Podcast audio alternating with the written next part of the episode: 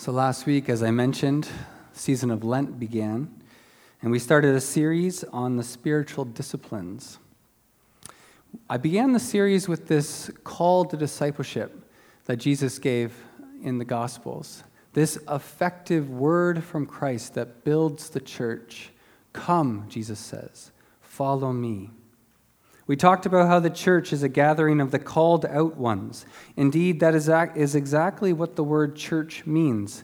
Ecclesia, the Greek word for church, it means a gathering of the called out ones. But we also learned that the call out is only the first step for the church. The second step is to enter a discipleship relationship with Jesus. We talked last week about how this is very much like an apprenticeship relationship. Apprentices stick beside their teacher, they do as their teacher does. And one day they become the kind of people that are capable of carrying on the work of their teacher. This is what it means to be a disciple. The church has been called out of the world into a discipling relationship with Jesus. Together we are learning from him how to live life as it was meant to be lived in God's kingdom. Called to be with Jesus, called to become like Jesus, called to carry on the work of Jesus. That's who we are. That's who we are as a body of disciples. And that's what we're aiming for together this Lent. Now, in order to become like Jesus, we can't just try to emulate Jesus in the moment. We will never be as merciful as Jesus, as consistently as Jesus, or as just as Jesus, as consistently as Jesus, because becoming like Jesus is nearly impossible through willpower alone. The key to becoming like Jesus, as many saints throughout the ages has figured out, is that you have to realize that discipleship with Jesus is not a trying program, but a training program. This principle is easy to understand, I think. And I mentioned this last week, but I'd like to re- uh, bring this to mind again before we launch into the first uh, spiritual discipline. For instance, if you want to play the piano like Glenn Gould, you can't just listen to him play Bach's variations on YouTube and then sit down at the piano and expect to be able to play just like Glenn Gould. You need to practice. Submit yourself to the authority of a teacher. Become an apprentice. Play scales, a lot of them, for a long time. Master them. Master proper fingering on the keyboard. And then one day, after training, you'll be able to sit down and play the piano like Glenn Gould. Well, maybe not exactly like him because he was exceptional, but you'll be able to play better than you were before and perhaps some of the basic Bach pieces you'll be able to play. The same principle goes for sports. If you want to run a marathon, you have to train. You can't go from couch to 42K in an afternoon. Your body will break down. You will not be healthy. Start with three kilometers, work your way up to 10 kilometers. Find a running partner, someone who can train with you and keep you accountable. And slowly you'll become capable of 20, 30, 40 kilometers. Becoming like Jesus is a little bit like this. I love how John Ortberg puts it. Here's what he says The need for preparation or training does not stop when it comes to learning the art of forgiveness or joy or courage. In other words, it applies to a healthy and vibrant spiritual life just as it does to a physical and intellectual activity. Learning to think, feel, and act like Jesus is, as least, is at least as demanding as learning to run a marathon or play the piano. In other words, in order, if the goal is to become like Jesus, which is the goal of every disciple, to become like their master, then we need to train with Jesus and allow him to school us in the practices that will lead us towards greater maturity in him. I recognize that this is new language for some of us Reformed folks, but this has been uh, a big part of um, the last 20 years of, of evangelicals uh, coming to a greater awareness of the spiritual disciplines that have been a big part of church history for centuries. So, this is where the spiritual disciplines come in. Let me define a few terms. Discipline. What is a discipline? Here's John Ortberg's definition A discipline, any activity I can do by direct effort that will help me do what I cannot now do by direct effort. So, example, piano example again. Today I can play scales on the piano. Tomorrow I can play Twinkle, Twinkle, Little Star. Two years from now, after doing all that work, I'll be able to do something I'm not capable of doing today, which is play something that's much more difficult, right? So that's how a discipline works. It's something you can do today that'll help you do something in the future that you're not currently capable of doing now. So, what is a spiritual discipline? Once again, John Ortberg's definition is good. A spiritual discipline is any activity that can help me gain power to live life as Jesus taught and modeled it. For example, Jesus modeled radical forgiveness. He forgave the very people who were nailing him to the cross and mocking him as he died. That is very hard to do. If you've ever been wronged, you know how hard it is to forgive. But, but is there any activity or practice that I am capable of today that will help me grow that direction tomorrow? Maybe I can't forgive my enemies today, but maybe I can start meditating on the Lord's Prayer today. That, that petition, forgive us our debts as we also have forgiven our debtors. Maybe I can commit to praying it every day. Or maybe I can memorize the passage where Jesus tells his disciples to love their enemies and pray for those who persecute them.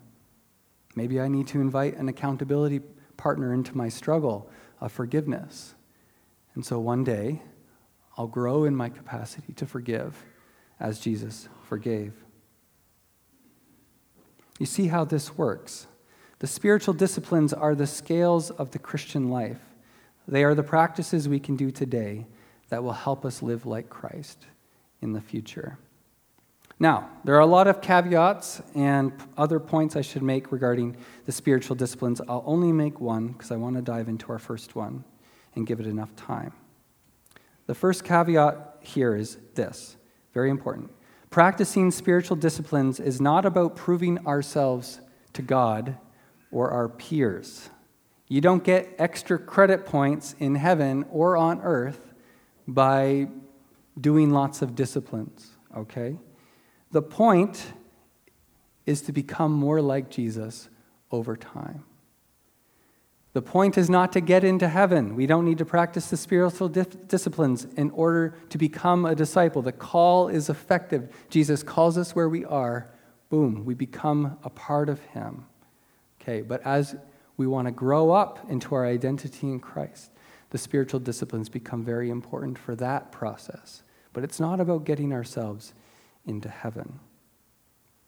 Okay, so with that long introduction complete, let's explore our first discipline, which is meditation. I'd like to read a few passages today um, to get us thinking about this. Start with Psalm number one. And you can stay seated today to receive God's word. Blessed is the man who does not walk in the counsel of the wicked, or stand in the way of sinners, or sit in the seat of mockers. But his delight is in the law of the Lord, and on his law he meditates day and night. He is like a tree planted by streams of water, which yields its fruit in season, and whose leaf does not wither. Whatever he does prospers. But not so the wicked. They are like chaff that the wind blows away. Therefore, the wicked will not stand in the judgment, nor sinners in the assembly of the righteous. For the Lord watches over the way of the righteous, but the way of the wicked will perish. And we'll move to the New Testament. And Anna Marie, I'm just going to go to the passage in Colossians. Okay, so our, our second reading.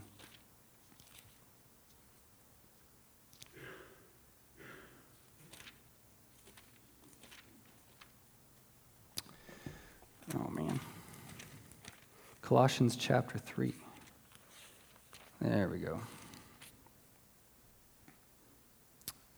Starting at verse, uh, I'm going to start at verse 15.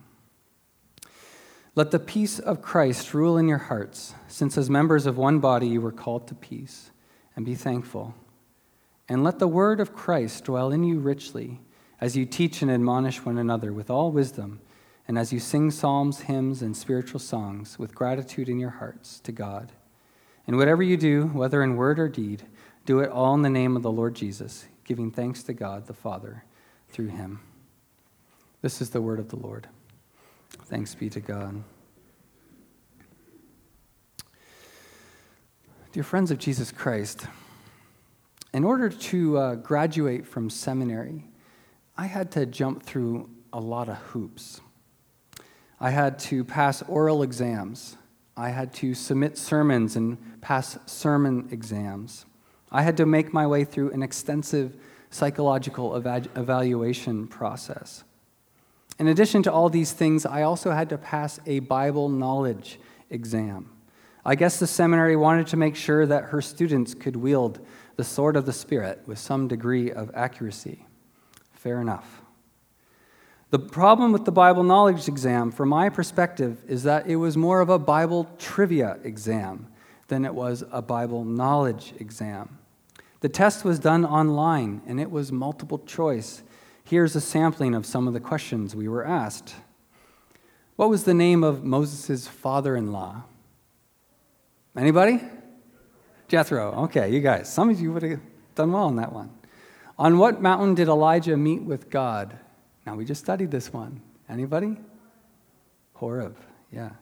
Then we get a passage from the Bible like this The Spirit of the Lord is on me because the Lord has anointed me to proclaim good news to the poor. And the question would be Is this quote found in Isaiah 11, 42, 60, or 61? Anybody? No, if you went to seminary, you can't answer, okay? Anybody? 61 is the right answer, I think. Someone can check. Thankfully, you were allowed to take the exam multiple times, which was good since many of us failed on our first attempt. Looking back on the experience, sometimes I wonder about the value of this Bible knowledge exam. Studying Greek and Hebrew in the classroom, that was valuable. Studying Paul's letters, that was valuable too. Really digging in. Those classes helped me grow in knowledge and in my love for God and in His Word. But that multiple choice Bible knowledge exam, did it help me out? Did it help me become a better disciple of Jesus?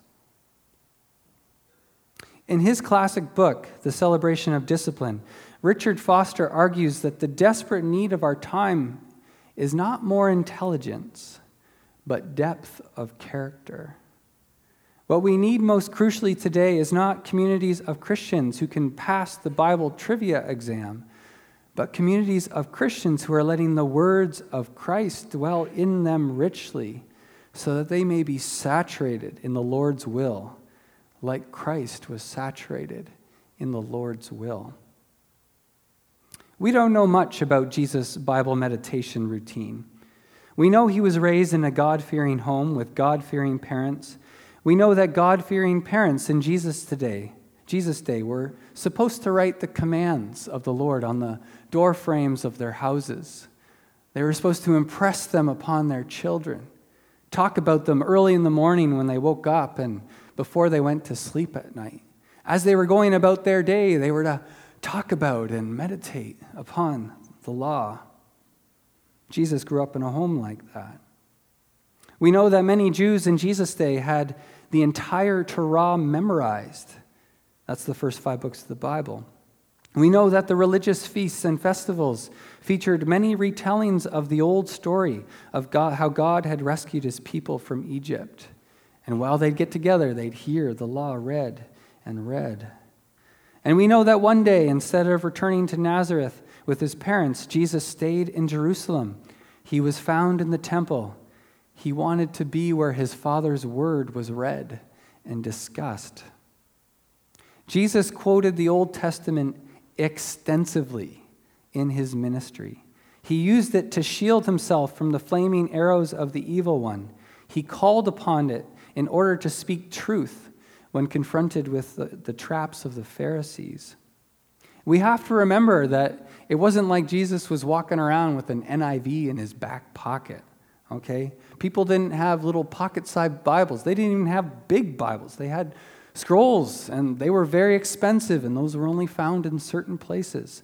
All this was in Jesus' memory.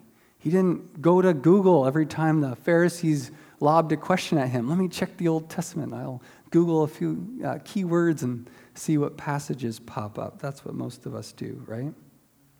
The Word was in him, it was part of his body, part of his mind, part of his soul. How did it get in there? Well, he was God, you might say. It just kind of was part of the package, I suppose.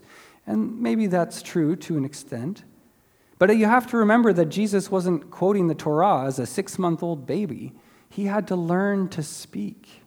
He had to learn with the other children of his day about who God was and what it looks like to live a life that pleases God. Jesus was fully human. Jesus didn't start his ministry officially till he was about 30 years old. We don't know exactly what he did during his 20s, but what we, what we see displayed in the Gospels tells us that he spent a lot of his 20s meditating upon God's Word. Blessed is the one who does not walk in step with the wicked, or stand in the way that sinners take, or sit in the company of mockers, but whose delight is in the law of the Lord, and who meditates on his law day and night. There are two Hebrew words for meditate in the Old Testament Haggah and Sihah. Haggah is the word used in Psalm 1. It means to mutter, to murmur, to repeat. When I was in Israel uh, last year and I was staying at a kibbutz, um, which is an Orthodox Jewish community, a farming community, we stayed at a hotel that they ran. I would wake up, when I woke up early in the morning and I walked around this hotel, I saw Orthodox Jews, uh, multiple, uh, you know, in various places on couches with their, with their Old Testament open, and they were rocking and they were muttering the text. They were repeating it over and over and over again. They were memorizing. They were Haggah, the, the, the Torah. To Haggah is to dwell with a particular text, to let the words roll over your tongue again and again. Blessed is the one who, whose delight is in the law of the Lord. Blessed is the one whose delight is the law of the Lord. Repeating, repeating, memorizing, getting it to move from your head to your heart. The goal of Haggah is to, to, to have them sink in. Siha is similar to Haggah, but it carries slightly different connotations. To Siha is to muse over, to ponder, to reflect upon. This is about savoring and, and enjoying and taking a look from different an, uh, angles. It's like when you go out to eat and you have some fine food and, and you take a bite and you savor it. You notice all the flavors that are coming out. You don't rush on to the next bite. You finish. Maybe you take a nice drink of, of wine or something, then you enjoy that for a while, and then you cut another little piece and you, you savor it and you talk to your friends. Isn't this wonderful? What a nice little piece of fish I have here. Maybe not fish because uh, it's hard to get a good piece of fish, but something, something, you know, just really tasty, and you're, and you're sharing and you're talking about it. It becomes enjoyable to talk about the taste that you're experiencing. That's what Siha is like. In Psalm 119, the psalmist Sihas God's law. I have hidden your word in my heart that I might not sin against you. With my lips I recount all the laws that come from your mouth. I rejoice in following your statutes as one rejoices in great riches. I meditate on your precepts and consider your ways. That last line, I consider your ways, that highlights the line before. To, to siha is to consider, to ruminate upon, to reflect. Whatever the difference in nuance, the goal of meditation in the Old Testament, the goals of meditation in the Old Testament are the same. The goal is a deeper love of the Lord and a closer walk with the Lord through a thorough saturation in His Word. Fundamental to this is two things. First, a genuine love for God and a genuine desire to commune with Him. And secondly, a realization that His Word to us is not a text to be objectified, but a love letter to be savored. Some of you lived in the days when you still sent physical letters and, and they mean something very important. Perhaps you immigrated to this country not knowing if you'd ever see your parents again. So when you arrived, you sent a letter to your parents. And when they received it, you just know that they paraded it around the village, holding it close to their chest. And they read it out loud to all their neighbors and friends. And they just cherished every word, not because it was, you know, just, oh, it, it, because it came from you. It came from the lover, the one that they so loved. The content of the letter was precious because it came from the beloved. Now imagine instead of savoring those words, because you love your beloved, you started analyzing the penmanship and the grammatical structure of the letter. Such study can be fruitful. Indeed, study itself can be a spiritual discipline too. But the goal of meditation is not to get lost in the details, the goal is to have an encounter with God Himself through the Word uh, that graciously reveals His character and plan. The fact that biblical meditation is scripture based is really important, I think. This point contrasts spiritual, uh, biblical med- meditation from other Eastern forms of meditation.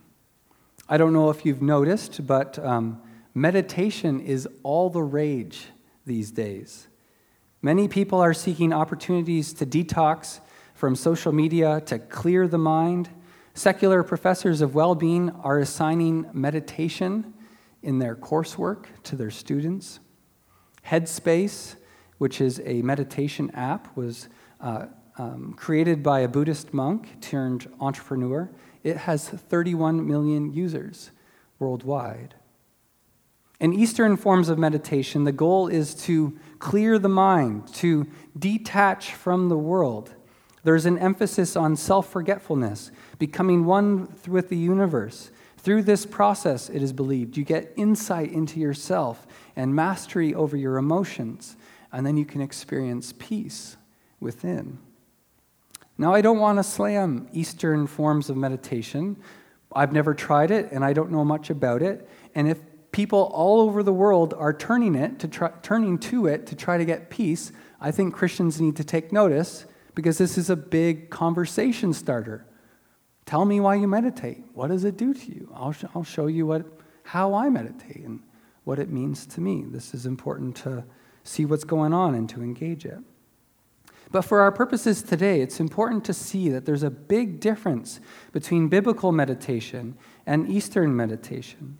The goal of Eastern styles of meditation is to detach from the world. The goal of Christian meditation is to step back from the world in order to attach to God and to enjoy loving community, communion with the Father, the Son, and the Holy Spirit using His Word. Another crucial thing to understand about biblical meditation is that, is that a secondary goal, um, which is basically extension of the first goal, is obedience. We see this coming through in Psalm 119 clearly. I have hidden your word in my heart that I might not sin against you.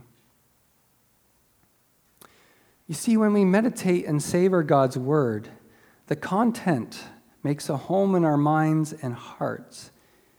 And once inside, the Spirit can use it to protect us and to change us. And we see this so clearly in the life of Christ. Notice how Jesus stood firm against temptation in the wilderness. He simply quoted the scriptures. He had Deuteronomy in his mind and his heart. He had hidden God's word inside his heart. And when the devil came with these tricky little you know, traps and temptations, he could simply say, uh worship the Lord your God and serve him only. Man does not live on bread alone, but by every word that comes from the mouth of God. Brittany shared a story with me on Friday that illustrates this uh, point nicely, and I share it today with um, her permission. So, in our house, after breakfast, we go through a routine we call morning time. It's basically family devotions. One piece of morning time involves memorizing scripture.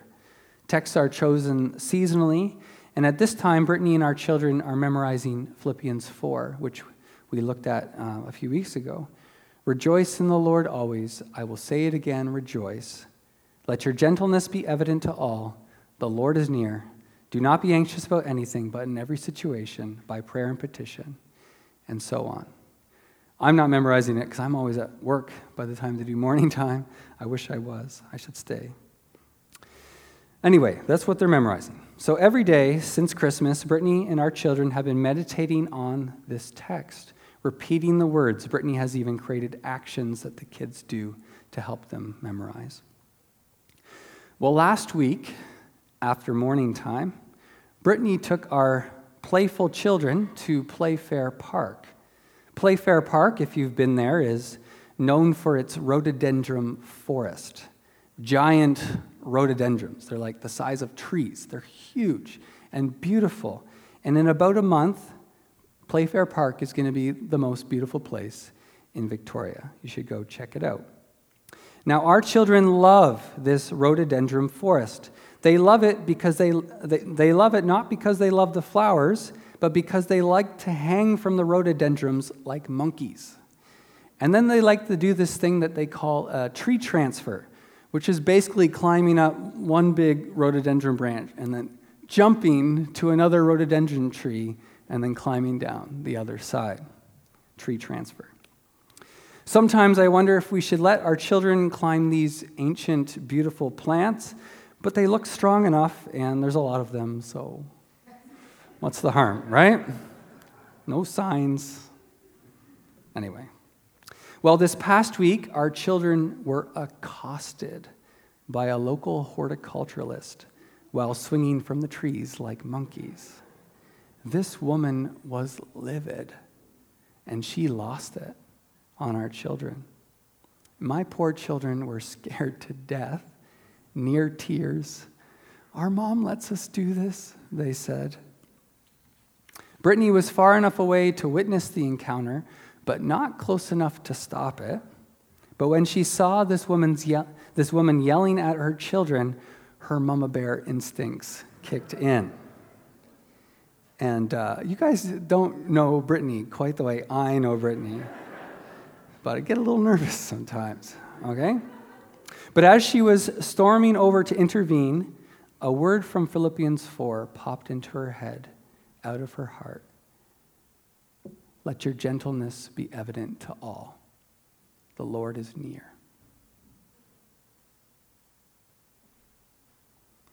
Weeks of memorization, right? Let your gentleness be evident to all. The Lord is near. So, in that moment, Brittany made a decision to put on that verse with this very angry horticulturalist. Do you see how this works? When the scriptures get into us, the Spirit can pull them into our minds at the appropriate times.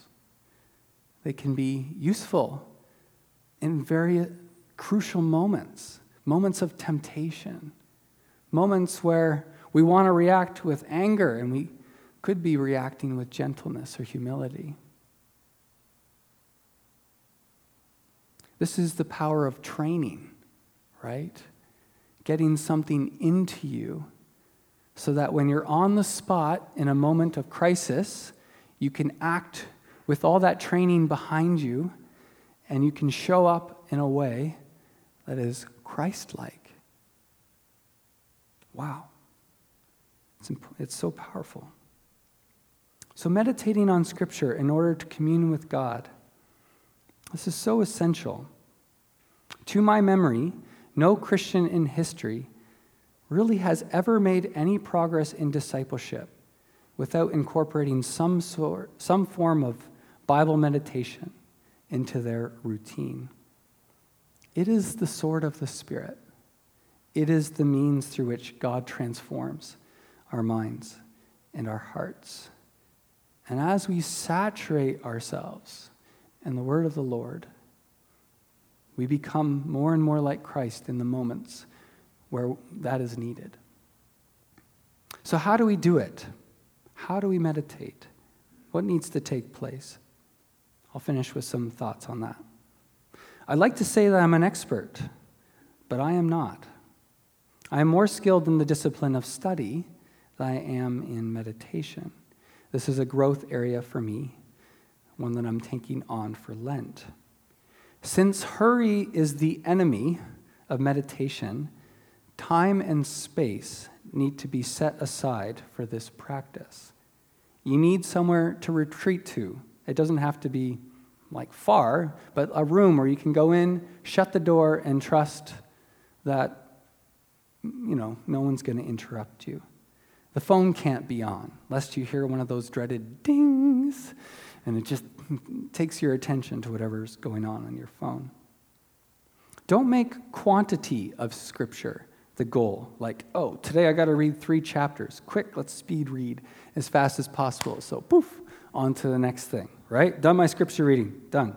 No, no, quantity is not the goal, it's settling in. Quantity. If you read five verses and you you know, and you get to the third verse and something there just jumps off the page. Ponder it, memorize it, repeat it again and again. Savor it like you would a bite of, a bite of you know, nice food. Talk about it. Let it lead you into prayer. Lord, what do you have for me in this word or phrase? When I'm doing well at meditation, it's usually because I've chosen a particular book to read and I have a pen and paper beside me. I read and then I write. I read and then I write. I write what really stands out to me and then I chew on that.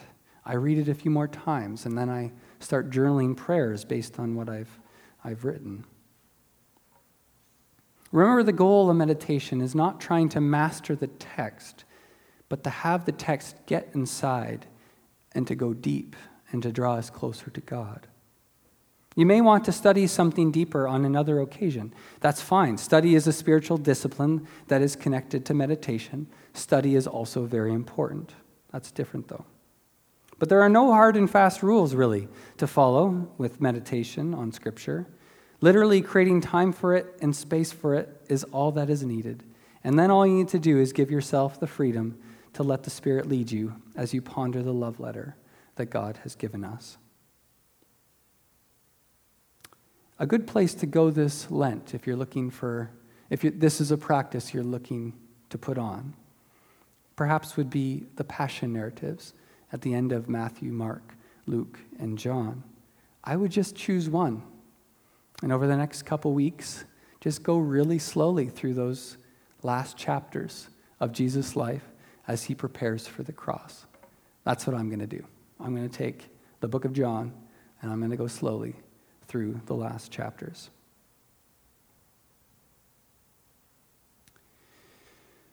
I want to conclude this sermon by offering um, actually some space for meditation.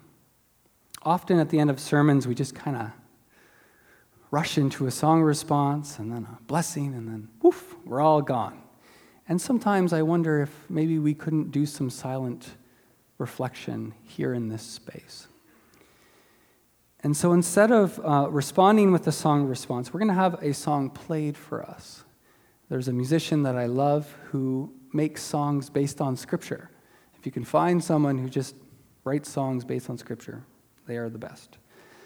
And uh, the song uh, comes from Matthew 11, and I'll read it and then we are going to meditate together on this song. When the song is finished, we're going to sit in silence for a few minutes and just rest together to muse over the words that God has for us today, and simply rest in God's presence. So here's the verse. Hear God's word for you today. Come to me, all you who are weary and burdened, and I will give you rest. Take my yoke upon you and learn from me, for I am gentle and humble in heart, and you will find rest for your souls. For my yoke is easy and my burden is light.